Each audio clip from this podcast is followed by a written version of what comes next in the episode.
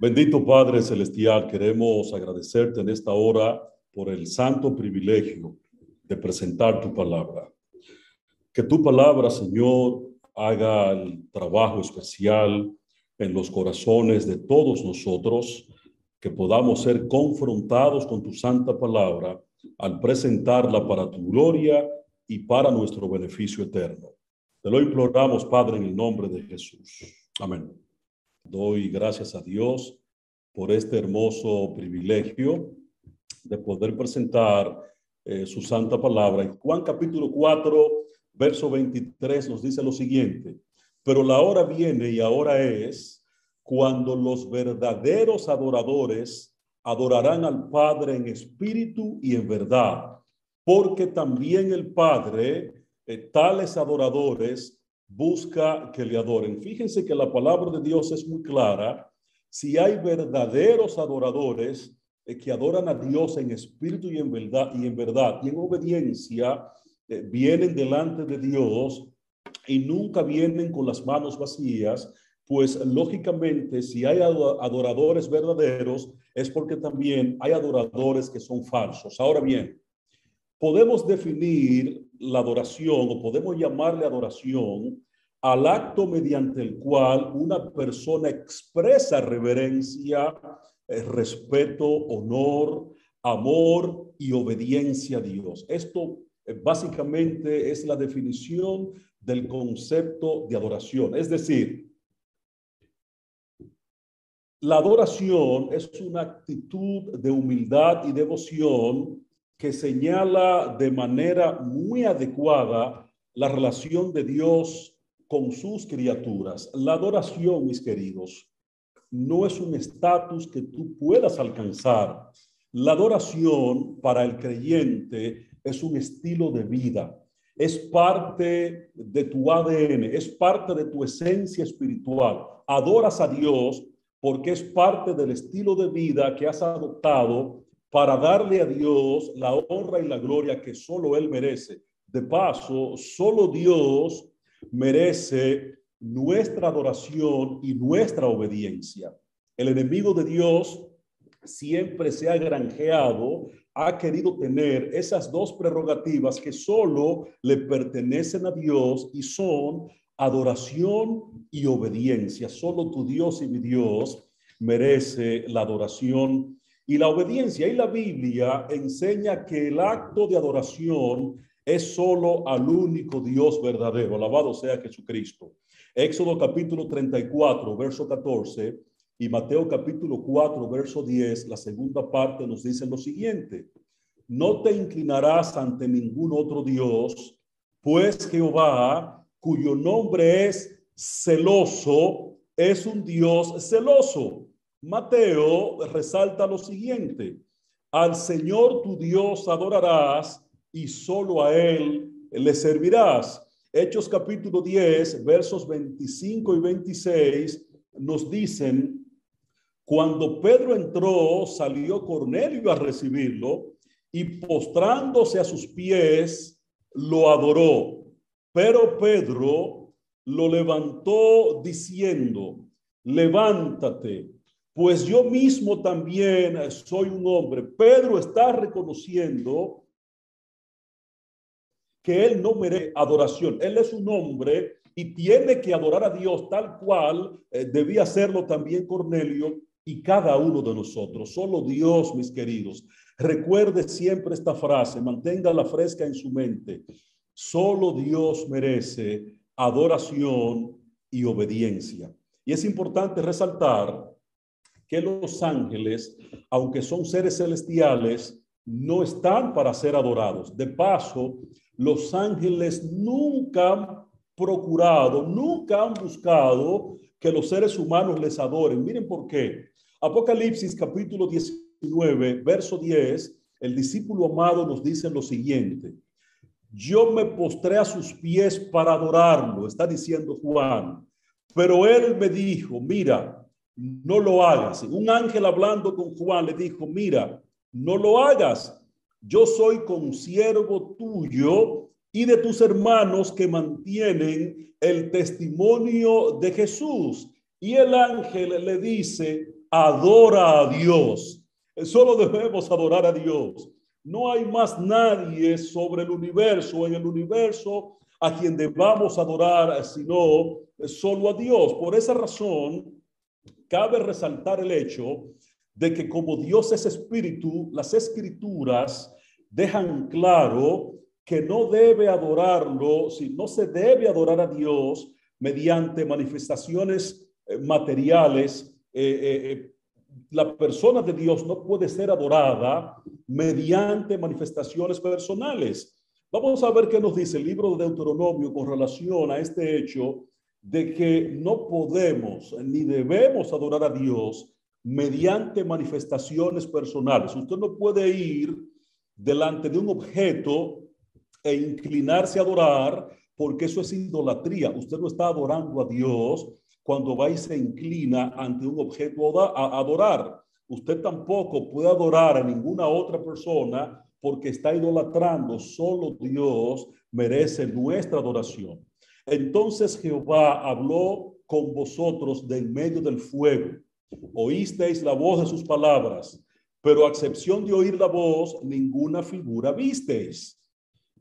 Guardad pues mucho vuestras almas, pues ninguna figura visteis el día que Jehová habló con vosotros de en medio del fuego, para que no os corrompáis y hagáis para vosotros escultura imagen de figura alguna, efigie de hombre o mujer, figura de algún animal que esté en la tierra, figura de algún ave alada que vuele por el aire, figura de algún reptil que se arrastre sobre la tierra, figura de algún pez que haya que, que haya en el agua debajo de la tierra, no sea que alces tus ojos al cielo y viendo el sol la luna y las estrellas y todo el ejército del cielo, te dejes seducir, te inclines ante ellos y los sirvas, porque Jehová tu Dios los ha concedido a todos los pueblos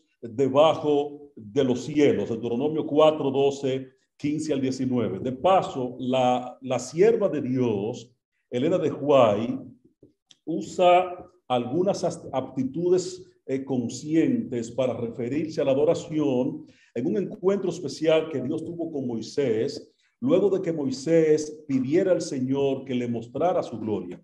Vamos a ver lo que nos dice la sierva de Dios en este texto para que entendamos eh, la adoración que debemos dar a Dios. Cuando Moisés pidió al Señor que le mostrara su gloria, Dios le dijo a Moisés lo siguiente, yo haré pasar todo mi bien delante de tu rostro. Y pasando Jehová por delante de él, proclamó, Jehová, Jehová, fuerte, misericordioso y piadoso, tardo para la ira y grande en misericordia y verdad, que guarda misericordia millares, que perdona la iniquidad, la rebelión y el pecado y que de ningún modo tendrá por inocente al malvado. Entonces Moisés, apresurándose, bajó la cabeza hacia el suelo y adoró. Moisés adoró a Dios. Dios se manifestó y Moisés lo adoró. Eh, hay un libro interesante de la sierva de Dios, eh, se llama Consejos para los Maestros. En la página 20 de este libro, especialmente el párrafo 2, dice lo siguiente, cuando podamos comprender el carácter de Dios como lo comprendió Moisés, también nos apresuraremos a postrarnos en adoración y alabanza, gloria a Dios.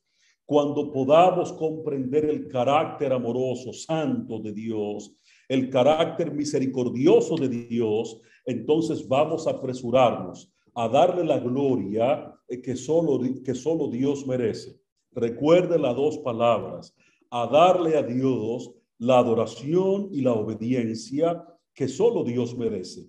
Vamos a ver rápidamente cuatro aspectos importantes en cuanto a la adoración eso, y para que entendamos el por qué y para qué nosotros debemos adorar a Dios. El primer aspecto que vamos a ver y lo vamos a, a detallar es el reconocimiento de Dios como soberano, Señor y dueño de todo. Sí, debemos reconocer a Dios como el soberano, Señor y dueño.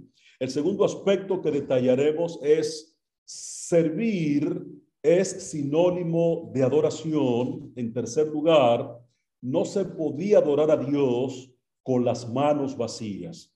Y en cuarto lugar, son los cuatro aspectos que vamos a estar mirando. El elemento adoración en dádivas en el culto. Vamos a ver esos aspectos y vamos a detallar algunas cosas interesantes. Así que vámonos inmediatamente a lo primero. Reconocimiento del soberano Señor y dueño de todo, quien es Dios. Y para eso, mis queridos, para que exista una verdadera adoración, es importante que entendamos que la adoración tiene un carácter imprescindible que refleja una actitud del corazón que reconoce a la persona que es objeto de nuestra adoración. La adoración a Dios debe salir directamente del corazón, debe reflejarse desde adentro hacia afuera en una actitud de obediencia, porque la adoración es un estilo de vida y la adoración es el objeto importante que nosotros debemos dar siempre única y exclusivamente a Dios. El Salmo número 99 nos dice lo siguiente con relación a la adoración que solo Dios merece. Jehová reina, temblarán los pueblos. Él está sentado sobre los querubines, se conmoverá la tierra. Jehová en Sión es grande y exaltado sobre todos los pueblos. Alaben tu nombre. Grande y temible es el santo. Salmos 99, versos 1 al 3. A seguida también, el salmista reclama de una manera efusiva la adoración a Dios y lo expresa de la siguiente forma. En el libro de los Salmos, ahí mismo, capítulo 99, verso 5, el salmista dice, exaltad a Jehová, nuestro Dios, y postraos ante el estrado de sus pies. Él, Dios, es santo. Sí, nadie más sobre el universo es santo. Dios es santo, mis queridos. Y Dios es el único que merece tu adoración y tu obediencia, mi adoración y mi obediencia. Nadie, nadie más.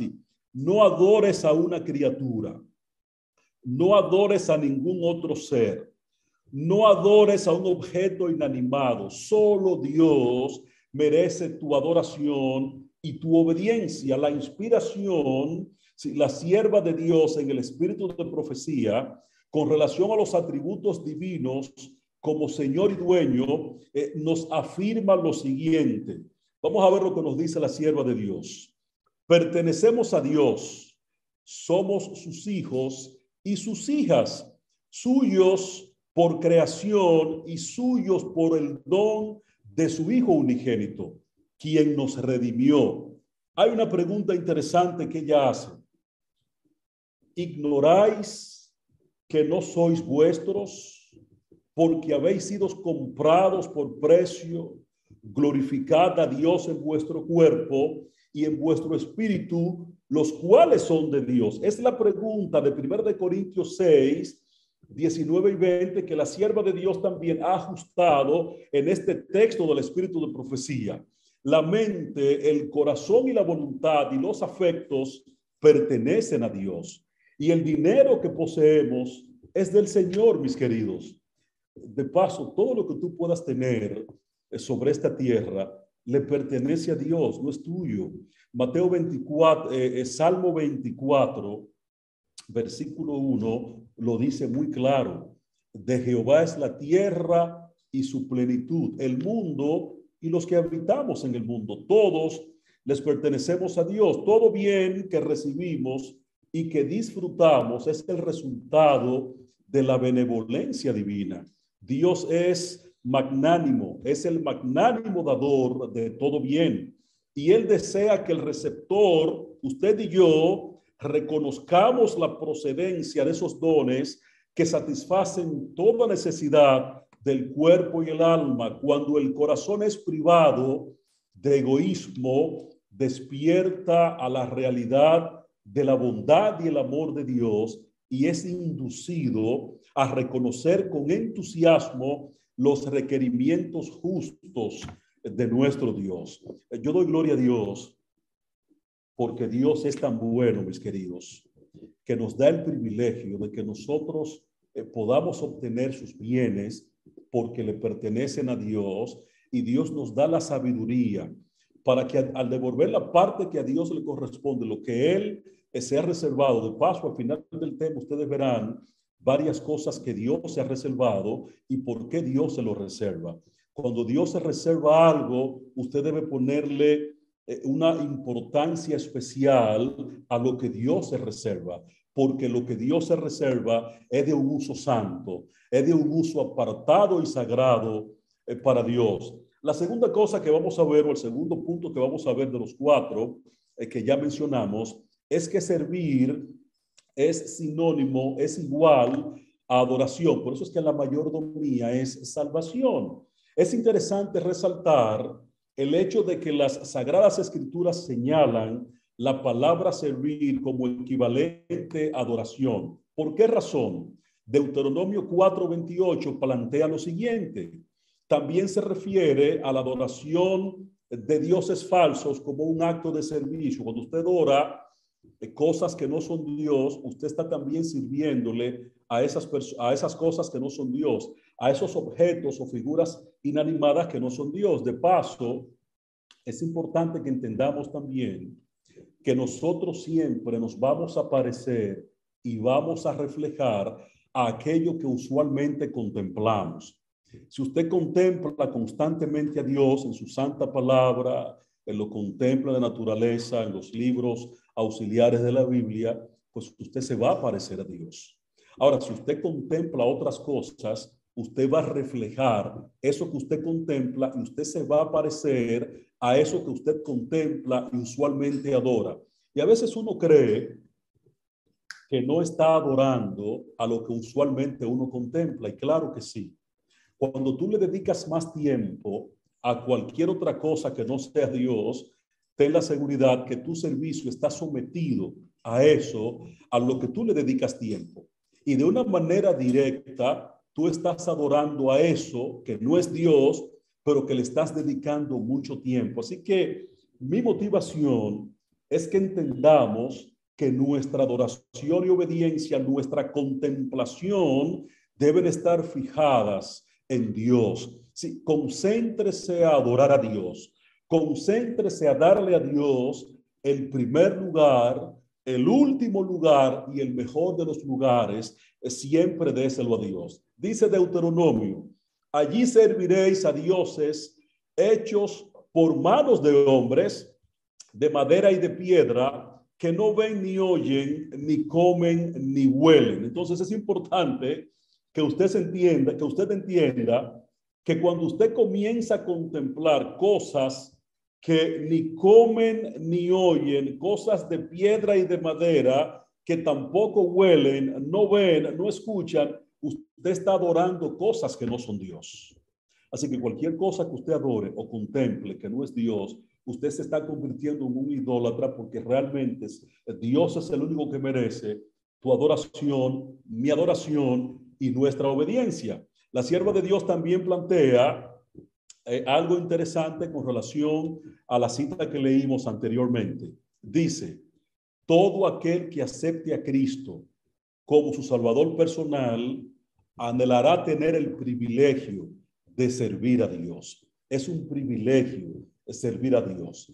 Al considerar lo que el cielo ha hecho por él, su corazón se sentirá conmovido de un amor sin límites y de agradecida adoración, ansiará manifestar su gratitud dedicando sus capacidades al servicio de Dios. Anhelará demostrar su amor por Cristo y por los hombres a quienes Cristo compró y deseará pasar por pruebas, penalidades y sacrificios. El colportor evangélico, página 219 verso 3. Hay otra cita interesante también que es bueno que veamos en este momento.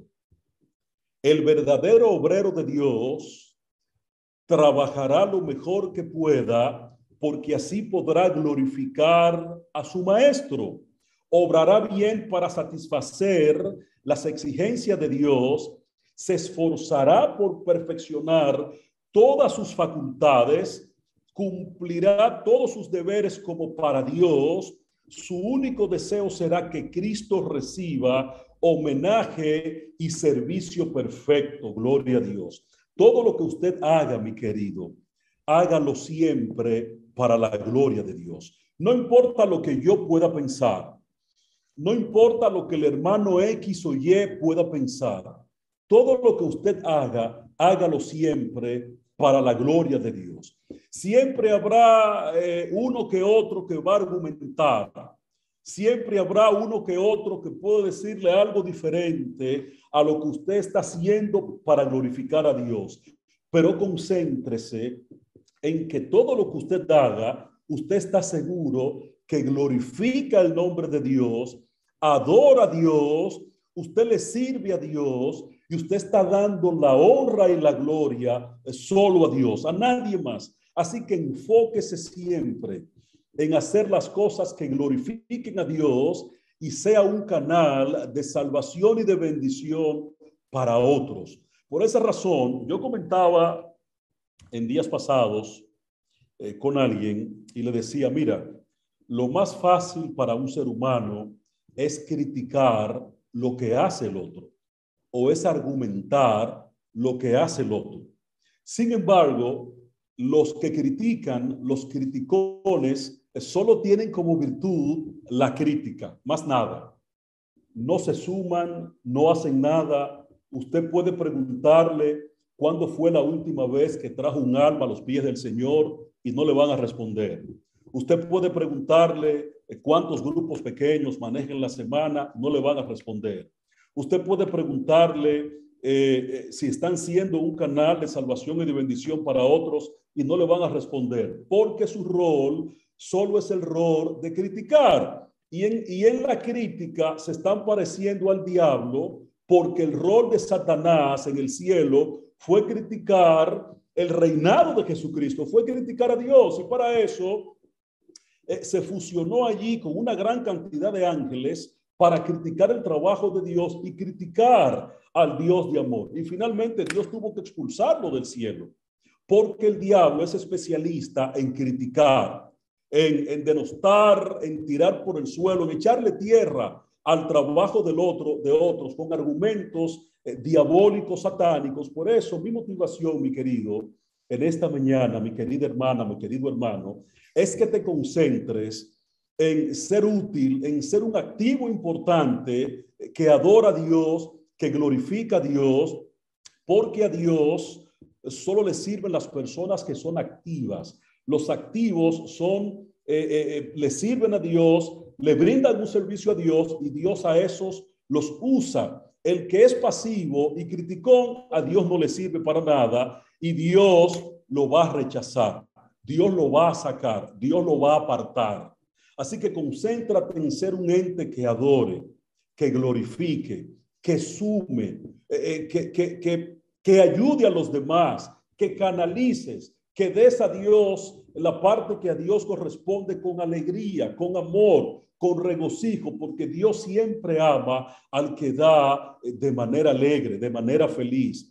Y mientras estés trabajando en la obra de Dios, glorificando a Dios, dándole a Dios siempre el primer lugar, el último lugar y el mejor de los lugares, da gloria a Dios y sigue adelante, porque tú amas a Dios y al Dios a quien tú amas es el Dios a quien tú estás glorificando y estás cumpliendo la voluntad de Dios, que la voluntad de Dios está representada en la salvación de las almas que Dios permite que vengan a través del trabajo que tú o yo podamos hacer con la dirección del Espíritu Santo para gloria de Dios. Por eso te motivo a que aprendas a contemplar siempre a Dios, porque mientras contemplas a Dios, reflejarás en tu vida entonces al Dios a quien contemplas. En tercer lugar, no se podía adorar a Dios con las manos vacías.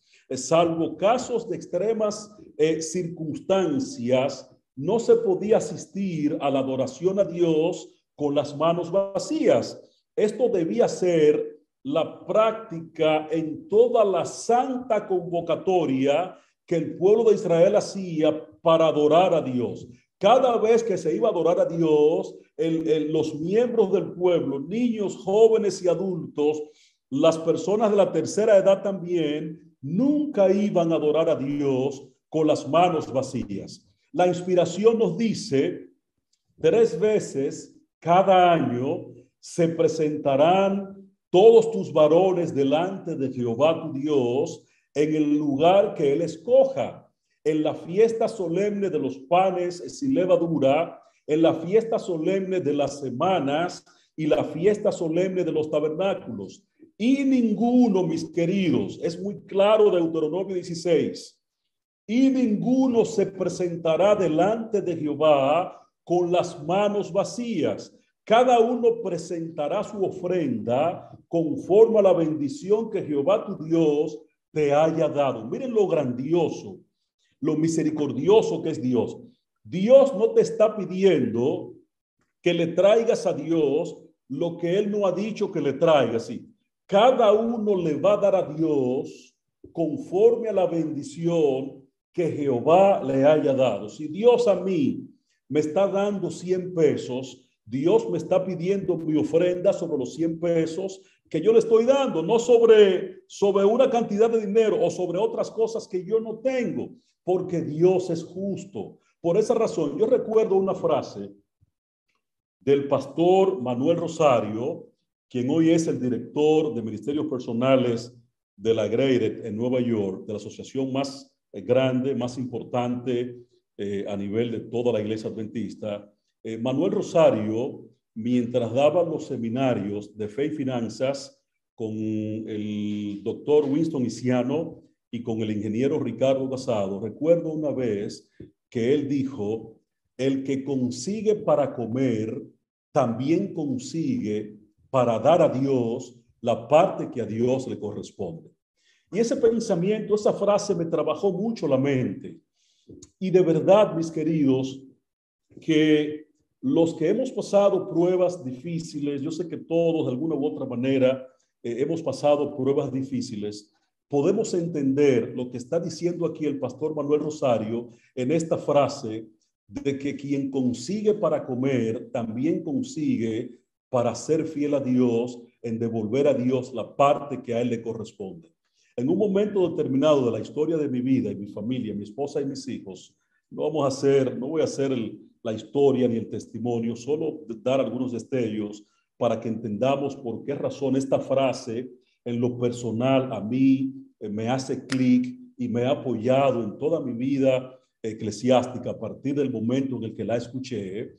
El pastor Rosario dijo esto y en un momento determinado de nuestra historia, nosotros nos quedamos eh, sin empleo. De paso, mi hijo mayor, Emanuel, quien para gloria de Dios ya está presentando su tesis de ingeniería y doy gloria a Dios por esto. Los cuatro años del bachillerato de mi hijo Emanuel, mi hijo lo pasó viendo a su padre y a su madre sin empleo, sí, eh, pululando ahí en la casa. Eh, Dios nos apoyaba como, como él entendía. Eh, nosotros de verdad que pasamos un momento de prueba y de crisis muy fuerte muy difícil. Sin embargo, entendí que Dios, eh, conforme a las bendiciones que te da, eh, Dios entonces te pide que le devuelva a Él la parte que a Él le corresponde. Dios no te pide más allá. Y en ese momento difícil, eh, casi cinco años de mi vida, yo vi a mi hijo Emanuel y a mi, a mi hijo Joel y a mi hija Lía, que estaba pequeña, pero ya los tres estaban en el colegio y mi hijo, mis hijos, los tres, iban cada día a su colegio y Dios proveía para el desayuno de mis hijos. Dios proveía para la merienda de mis hijos. Dios proveía para el almuerzo, para la cena de mis hijos. Inclusive, Dios proveía, mis queridos, para el uniforme, el calzado, los útiles escolares de mis hijos y Dios lo proveía diariamente. Por eso, eh, en ese momento tan crucial y tan difícil, mi esposa, mis hijos y yo hicimos un pacto con Dios, un pacto especial de devolver a Dios la parte que a Él le correspondía según Dios eh, nos bendiga. Y para gloria de Dios, eh, mis queridos, con la dirección del Espíritu Santo, nunca hemos fallado como familia en devolver a Dios la parte que a Dios le corresponde. Y Dios lo que nos pide es que devolvamos en la medida en la que Él bendice. Y Dios siempre bendice. Por eso en ese momento especial de nuestras vidas, una prueba que no entendíamos, pero sí logramos entenderla y fue necesaria porque las pruebas solidifican tu vida espiritual, refinan tu vida espiritualmente hablando y te acercan más a Dios. Pudimos entender en ese momento que Dios estaba, está y estará con nosotros. Si puedo decirles en esta hora, eh, cómo Dios proveyó, les voy a mentir y le quitaré el protagonismo eh, que solo Dios tiene. Dios se glorificó en ese momento difícil, muy difícil de nuestras vidas, cuando a veces teníamos que acostarnos y mi esposa y yo eh, decíamos, Dios mío, ¿qué le daremos a nuestros hijos para desayunar mañana? Porque no teníamos. Sin embargo, muchas veces no cerrábamos bien los ojos para dormir cuando ya Dios estaba proveyendo una bendición. Y nos acostábamos con la fe de que Dios iba a proveer. De alguna manera, Dios iba a proveer. Y a veces nos acostábamos sin saber qué íbamos a hacer, qué le íbamos a dar, cómo íbamos a mantenernos en el día siguiente. Y no abríamos a veces bien los ojos cuando ya Dios tenía un ángel haciendo provisión especial para mi familia. Por esa razón, mis queridos, este texto de la Biblia, de Deuteronomio capítulo 16, y la frase eh, icónica que mantengo en mi mente en esos momentos en los que esos tres siervos de Dios, el pastor Manuel Rosario, el doctor Winston Isiano, el ingeniero Ricardo Casado, que han hecho un trabajo extraordinario para la gloria de Dios con el tema de la mayordomía y la motivación a serle fieles a Dios y a darle a Dios la adoración y la obediencia que solo Él merece. Sí, todo ese proyecto de fe y finanzas, eh, este texto de la Biblia, y ninguno se presentará delante de Jehová con las manos vacías, porque cada uno presentará su ofrenda conforme a la bendición que Jehová tu Dios te haya dado. Que estos textos,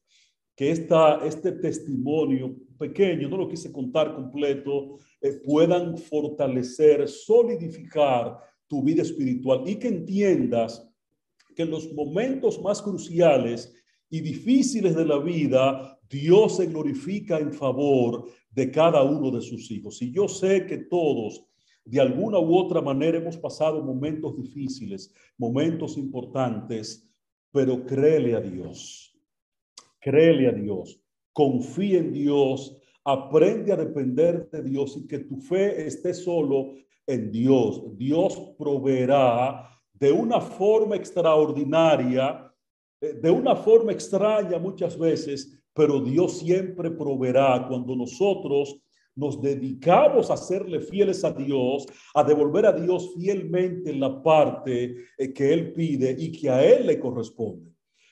Esta convocatoria cuatrimestral eh, que registra el texto anterior era una evidencia de lo que ocurría semanalmente en el culto de adoración a Dios, así como en toda asamblea concerniente al acto de adorar a Dios.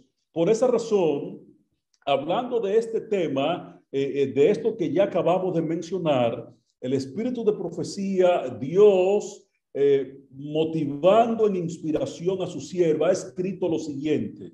Se llamó la atención a los hijos de Israel de la antigüedad. Dios requería de todos ellos, tanto de los pobres como de los ricos. Miren bien, mis queridos, lo que Dios nos está diciendo. No es que solamente los que más pueden son los que le van a dar a Dios la parte que Dios está pidiendo. No, es que el que es pobre y el que es rico, si consiguió para comer, también ha conseguido para en obediencia, de manera voluntaria y en amor, dar a Dios la parte que Dios está pidiendo, la parte que Dios se ha reservado. Ustedes verán por qué es Dios quien se ha reservado esa parte.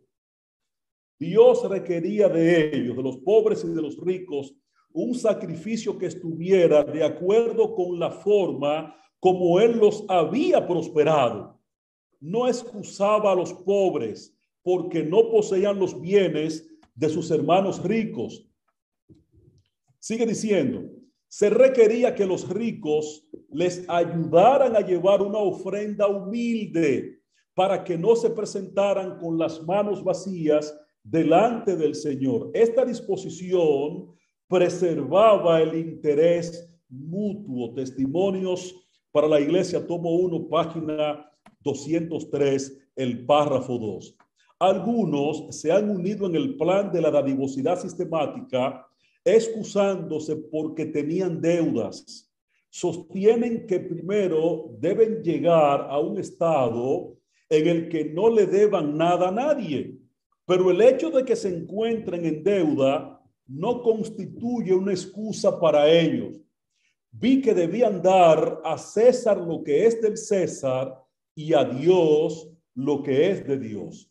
Algunos tienen mucho cuidado de no deber a nadie nada y piensan que Dios no puede requerir nada de ellos hasta que hayan pagado todas sus deudas en los momentos más difíciles de tu vida.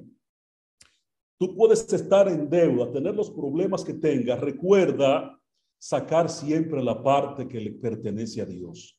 No juegues con eso, mi querido. Es Dios quien está diciendo, no soy yo. Usted puede ponerse guapo conmigo si usted quiere. Los que son extranjeros, eh, la palabra guapo aquí no es muy mozo, es bravo. Usted puede ponerse bravo conmigo o incomodarse conmigo por presentar un tema que Dios lo está presentando en esta mañana. Pero no, no es Jorge Edgar Pérez quien te está hablando. El Espíritu de Dios te está diciendo eh, lo que Dios ha demandado, lo que Dios ha dicho. En esto se engañan a sí mismos, dejando de dar a Dios lo que le pertenece a Dios. Todos deben llevar una ofrenda adecuada delante de Dios. Y yo creo en esto, mis queridos, porque así como Dios inspiró a los escritores de la Biblia, Dios también inspiró a su sierva para escribir el espíritu de profecía, que, es un, que son los libros auxiliares de la santa palabra de Dios. Es una lumbrera menor que te lleva a la lumbrera mayor y estos comentarios que Dios inspirando a su sierva, nos da, es para nuestro beneficio, para que entendamos que todos debemos llevar una ofrenda adecuada delante de Dios. El cuarto eh, concepto que vamos a ver y el último dice lo siguiente, el elemento de adoración en dádivas en el culto. Nosotros tenemos en la iglesia un formulario que se llama el manual o formulario del orden del culto. Este formulario lo utilizamos en nuestras iglesias y hay un renglón en este formulario donde se conoce este renglón como adoración en las dádivas. En el momento del culto divino o el culto de adoración a Dios, allí se da entonces la oportunidad de nosotros adorar con, con las devoluciones de las ofrendas y los, y los diezmos que damos a Dios como el dueño de todas las cosas. De paso, cuando usted le devuelve a Dios la parte que Dios ha pedido y Dios se ha reservado, usted está en un acto de adoración. Nuestras dádivas eh, a Dios también son un acto de adoración a Dios y son parte del culto de adoración. Sin embargo, según vemos en este registro, en el registro bíblico, este momento era la parte inicial de todo el proceso de adoración. Esta realidad se refleja en el santuario, donde lo primero con lo que usted se encontraba en el santuario era con el altar de los sacrificios. Sí, eh, los pecadores llevaban allí una ofrenda para ser sacrificada eh, como simbolismo del perdón de los pecados. Entonces, fíjese también cómo en el santuario usted se encuentra de, entrada con el altar de los sacrificios. Usted en el culto y adoración participa y adora a Dios también con los diezmos y las ofrendas. También en el Nuevo Testamento, en el incidente de la viuda que dio todo lo que tenía, se infiere que los adoradores llegaban realizando como parte inicial la adoración en dádivas y se agrega el elemento en dicho incidente donde Cristo resalta la fidelidad de esta mujer en la adoración. Dice la palabra de Dios, estando Jesús sentado delante del arca de la ofrenda, miraba cómo el pueblo echaba dinero en el arca y muchos ricos echaban mucho y vino una viuda pobre y echó dos blancas, o sea, un cuadrante. Entonces, llamando a sus discípulos, mire lo que les dijo Cristo a los discípulos. De cierto os digo que esta viuda pobre echó más que todos los que han echado en el arca, porque todos han echado de lo que les sobra, pero esta de su pobreza echó todo lo que tenía, todo su sustento. Lucas registra en el capítulo 12 que la viuda lo entregó a Dios. Así que la adoración en dádivas, en el culto de adoración, es el momento en el que usted y yo reconocemos a Dios como el dueño de todas las cosas al devolver a Él la parte que Dios se ha reservado como suya, al ofrendar de manera agradecida y generosa, como lo registra en su santa palabra. Debemos proponernos eh, ofrendar a Dios con corazones desinteresados, corazones voluntarios, corazones amorosos que dan a Dios en obediencia lo que Dios se reserva. Sí. Si Dios me está pidiendo a mí que del 100% de lo que Él me da, porque todo es de Él, devuelva generosamente a Dios una ofrenda, sí, un diezmo y una ofrenda, es importante que yo entonces en obediencia, como parte de mi adoración a Dios, lleve a Dios lo que Él se ha reservado, porque no soy yo, mis queridos, que lo estoy diciendo, es la palabra de Dios.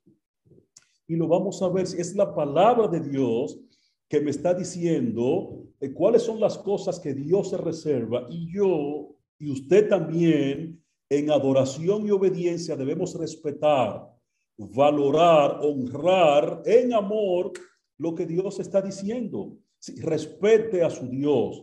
Y cuando usted respete a Dios, usted verá que en amor usted irá sin que nadie le diga lo que tenga que hacer de manera voluntaria. Su espiritualidad o la espiritualidad que Dios pone en usted lo va a llevar a dar a Dios lo que Dios eh, se ha reservado. Y con relación a toda la idea que hemos planteado, es bueno meditar en tres declaraciones importantes de la sierva de Dios. Tres declaraciones que esta que voy a leer en lo personal, cuando la leo, eh, se me pone la piel de gallina. De verdad que a veces no, sabía que la, palabra de Dios, que la sierva de Dios, eh, inspirada por el Espíritu Santo, podía escribir algo como lo que vamos a leer ahora y que usted debe ponerle importante atención a esto que vamos a leer. Consejos sobre mayordomía cristiana, la página 39, ahí en el párrafo 4, dice lo siguiente. En el universo hay tan solo dos lugares donde podemos colocar nuestros tesoros, en la tesorería de Dios o en la de Satanás. Y todo lo que no se dedica al servicio de Dios se pone en el lado de Satanás y va a fortalecer su causa. Y de verdad que es importante ponerle atención a lo que dice la sierva de Dios.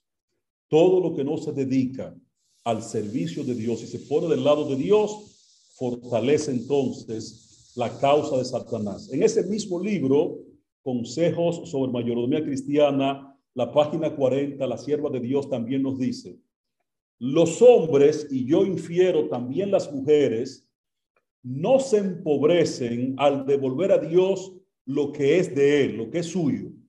La pobreza sobreviene cuando se retienen esos recursos. En el sistema bíblico de los diezmos y las ofrendas, las cantidades pagadas por distintas personas variarán enormemente, puesto que estarán en proporción a sus entradas. En el caso del pobre, el diezmo será comparativamente pequeño y hará su donativo en proporción a sus posibilidades. Pero en el tamaño del donativo, lo que hace que la ofrenda sea, pero no es, perdón, el tamaño del donativo lo que hace que la ofrenda sea aceptable para Dios. Es el propósito del corazón, el espíritu de gratitud y amor que expresa. No se haga sentir a los pobres que sus donativos son tan pequeños que no son dignos de tomarse en cuenta. Esto no es así, mis queridos. Que ellos den de acuerdo con sus posibilidades, sintiendo que son siervos de Dios y que Dios aceptará su ofrenda de la medida en la que Dios le bendiga y usted reciba. Usted puede dar eh, dos millones de pesos. Yo puedo dar diez pesos y delante de Dios está, estamos siendo ambos eh, igualmente fieles, fieles a Dios en devolver lo que Dios está pidiendo. Dios no ve la cantidad que tú puedas dar. Dios ve el propósito de tu corazón cuando tú lo das. Y yo recuerdo un hermano que una vez me dijo, pero mira, ¿qué hago yo con darle 50 pesos de diezmo a Dios y ponerle ahí 10, 15 o 20 pesos de ofrenda? Yo pienso que el sobre donde yo voy a echar eso vale más de, eso que yo voy a dar. Y yo recuerdo que esta cita se la leí al hermano en ese momento. Le dije, mire hermano X, lo que Dios está mirando es el propósito de su corazón. Sí, el amor con el que usted está cumpliendo eh, eh, en fidelidad lo que Dios le está pidiendo. A Dios no le importa lo que tú des. Dios no mira la cantidad de tu donativo. Dios mira la fidelidad de tu corazón. Por eso cuando damos a Dios lo que Él pide en obediencia, sí, estamos cumpliendo cabalmente con un mandato de Dios. En conclusión, mis queridos, quiero invitarte en el día de hoy para que puedas reflexionar en la manera en la que adoras a Dios, teniendo en cuenta que si le conocemos como es nuestro privilegio conocer a Dios, nuestras vidas eh, van a estar continuamente adorando en servicio agradable y voluntario a nuestro Dios, porque Dios es el dueño de todo y le adoramos cuando de lo que hemos recibido de parte de Él, si cuando recibimos de su mano, también devolvemos a Dios la parte que a Dios le corresponde. Por esa razón el rey David, en Primera de Crónicas 29, 14, la última parte dice, de lo que recibo de tu mano, eso te doy, Señor, porque todo es tuyo. Por eso de lo que Dios te ha dado, devuelve a Dios en alegría, porque todo lo pertenece a Dios. Y aunque todo le pertenece a Él, durante el curso de la historia de la redención, el Señor siempre se ha reservado algo a lo que Dios le llama muy especial. Vamos a ver rapidito las cosas que Dios se ha reservado a lo que Dios le llama muy especial. Por ejemplo, Dios se reservó un día y ese día Dios quiso ponerle un nombre y Dios le puso el Shabbat, Dios le puso el reposo, Dios le puso sábado a ese día. Génesis capítulo 2, versos 2 y 3, miren por qué razón Dios se reserva un día. Y a lo que Dios se reserva, Dios lo llama santo, sí, apartado para un uso especial. En el séptimo día, ya Dios había completado la obra que había estado haciendo y reposó en el día séptimo de toda la obra que había hecho, Dios bendijo y lo santificó. Dios bendijo y declara santo este día porque en él reposó de toda la obra que había creado y había hecho. Entonces Dios a este día, el cual él se reservó, Dios se reservó este día, Dios le llamó sábado, Dios le llamó Shabbat, porque Dios reposó de todo lo que había creado y todo lo que había hecho. Pero también Dios en el jardín del Edén se reservó un árbol Dios le dijo a la primera pareja, Génesis 2, 16 y 17, el Señor Dios ordenó al hombre, de todo árbol del huerto podrás comer, pero del árbol del conocimiento del bien y del mal no comerás, porque el día que de él comas, ciertamente morirás. Así como Dios se reservó un día para reposar el sábado, Dios también en el jardín del Edén se reservó un árbol, porque Dios en la historia de la redención siempre se ha reservado algo, mis queridos. También en el pacto de Jacob con Dios, Dios, Jacob le, le dijo a Dios que le iba a devolver el diezmo de todas las bendiciones que Dios le pudiera dar. Jacob iba a devolver en pacto, en acuerdo con Dios, el diezmo de todo lo que Dios le diera, porque Jacob está reconociendo que Dios también se había reservado el diezmo, la décima parte de mis entradas y de las de él, Dios se las reservó. Y Dios le dijo a Jacob, me está diciendo a mí y te dice a ti que es la parte que Dios, mi querido, se ha reservado. Nosotros en obediencia en adoración y obediencia y voluntariamente en amor, debemos dar a Dios la parte que a Dios le corresponde. Por eso, por esa razón, Jacob le prometió a Dios, y de todo lo que me des, te daré el diezmo.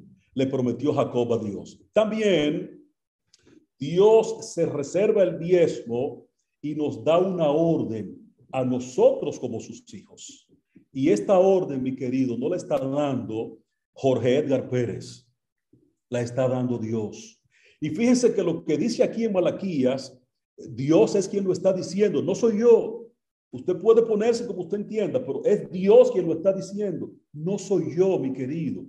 Y muchas veces hay personas que entienden que cuando motivamos la fidelidad a Dios, en devolver a Dios la parte que a Dios le corresponde, la persona a veces se hace un prejuicio y quiere ver al ser humano. No me mire a mí, no mire a su hermano o su hermana, mire a Dios. Fíjese que Dios es quien está dando la orden. Y a veces eh, solo queremos predicar de una parte de la Biblia, de lo que nos convenga o resulte bonito, o resulte agradable, o resulte de amoroso. Usted tiene que predicar la palabra de Dios, mi querido. La Biblia está construida desde el Génesis capítulo 1 hasta el Apocalipsis capítulo 22. Y de lo que está estructurado ahí, lo que está ahí, todo es inspiración de Dios.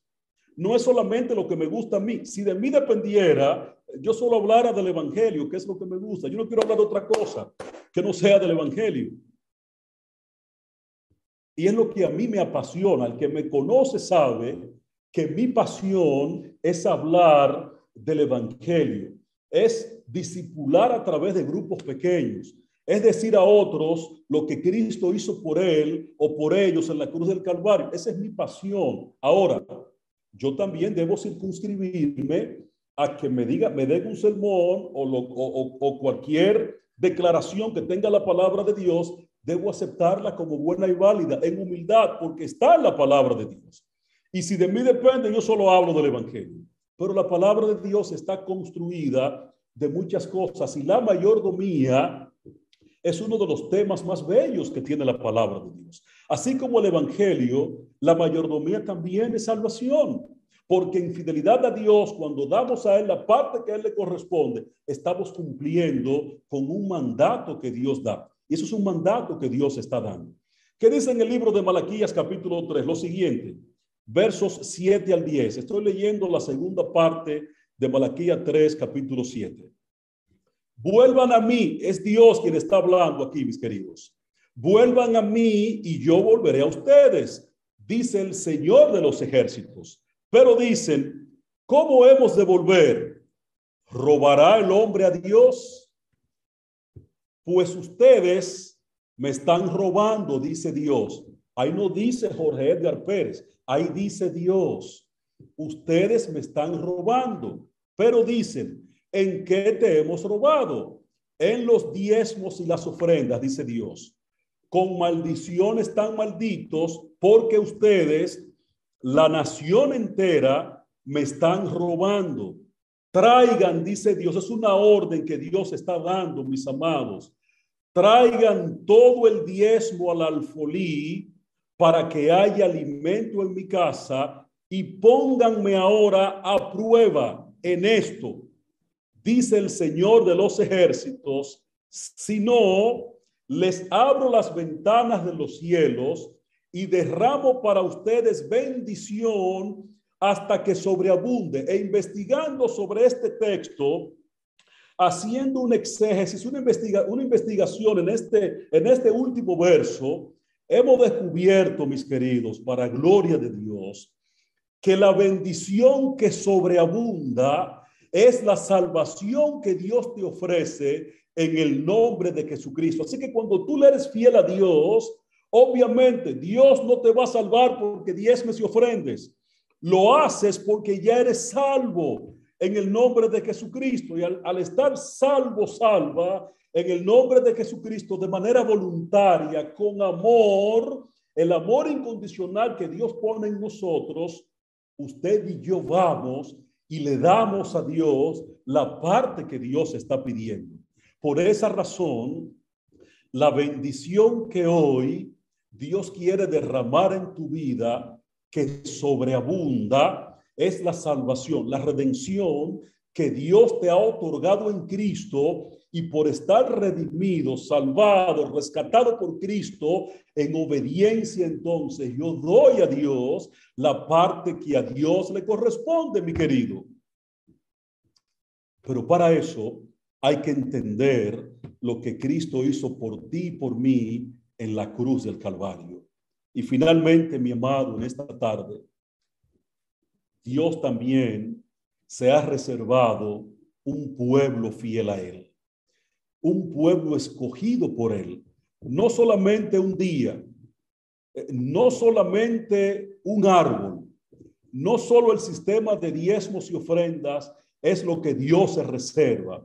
Dios también se ha reservado un pueblo fiel y escogido por Dios, y tú y yo somos parte de ese pueblo fiel y escogido por Dios. Primera de Pedro capítulo 2, versos 9 y 10 nos dice lo siguiente.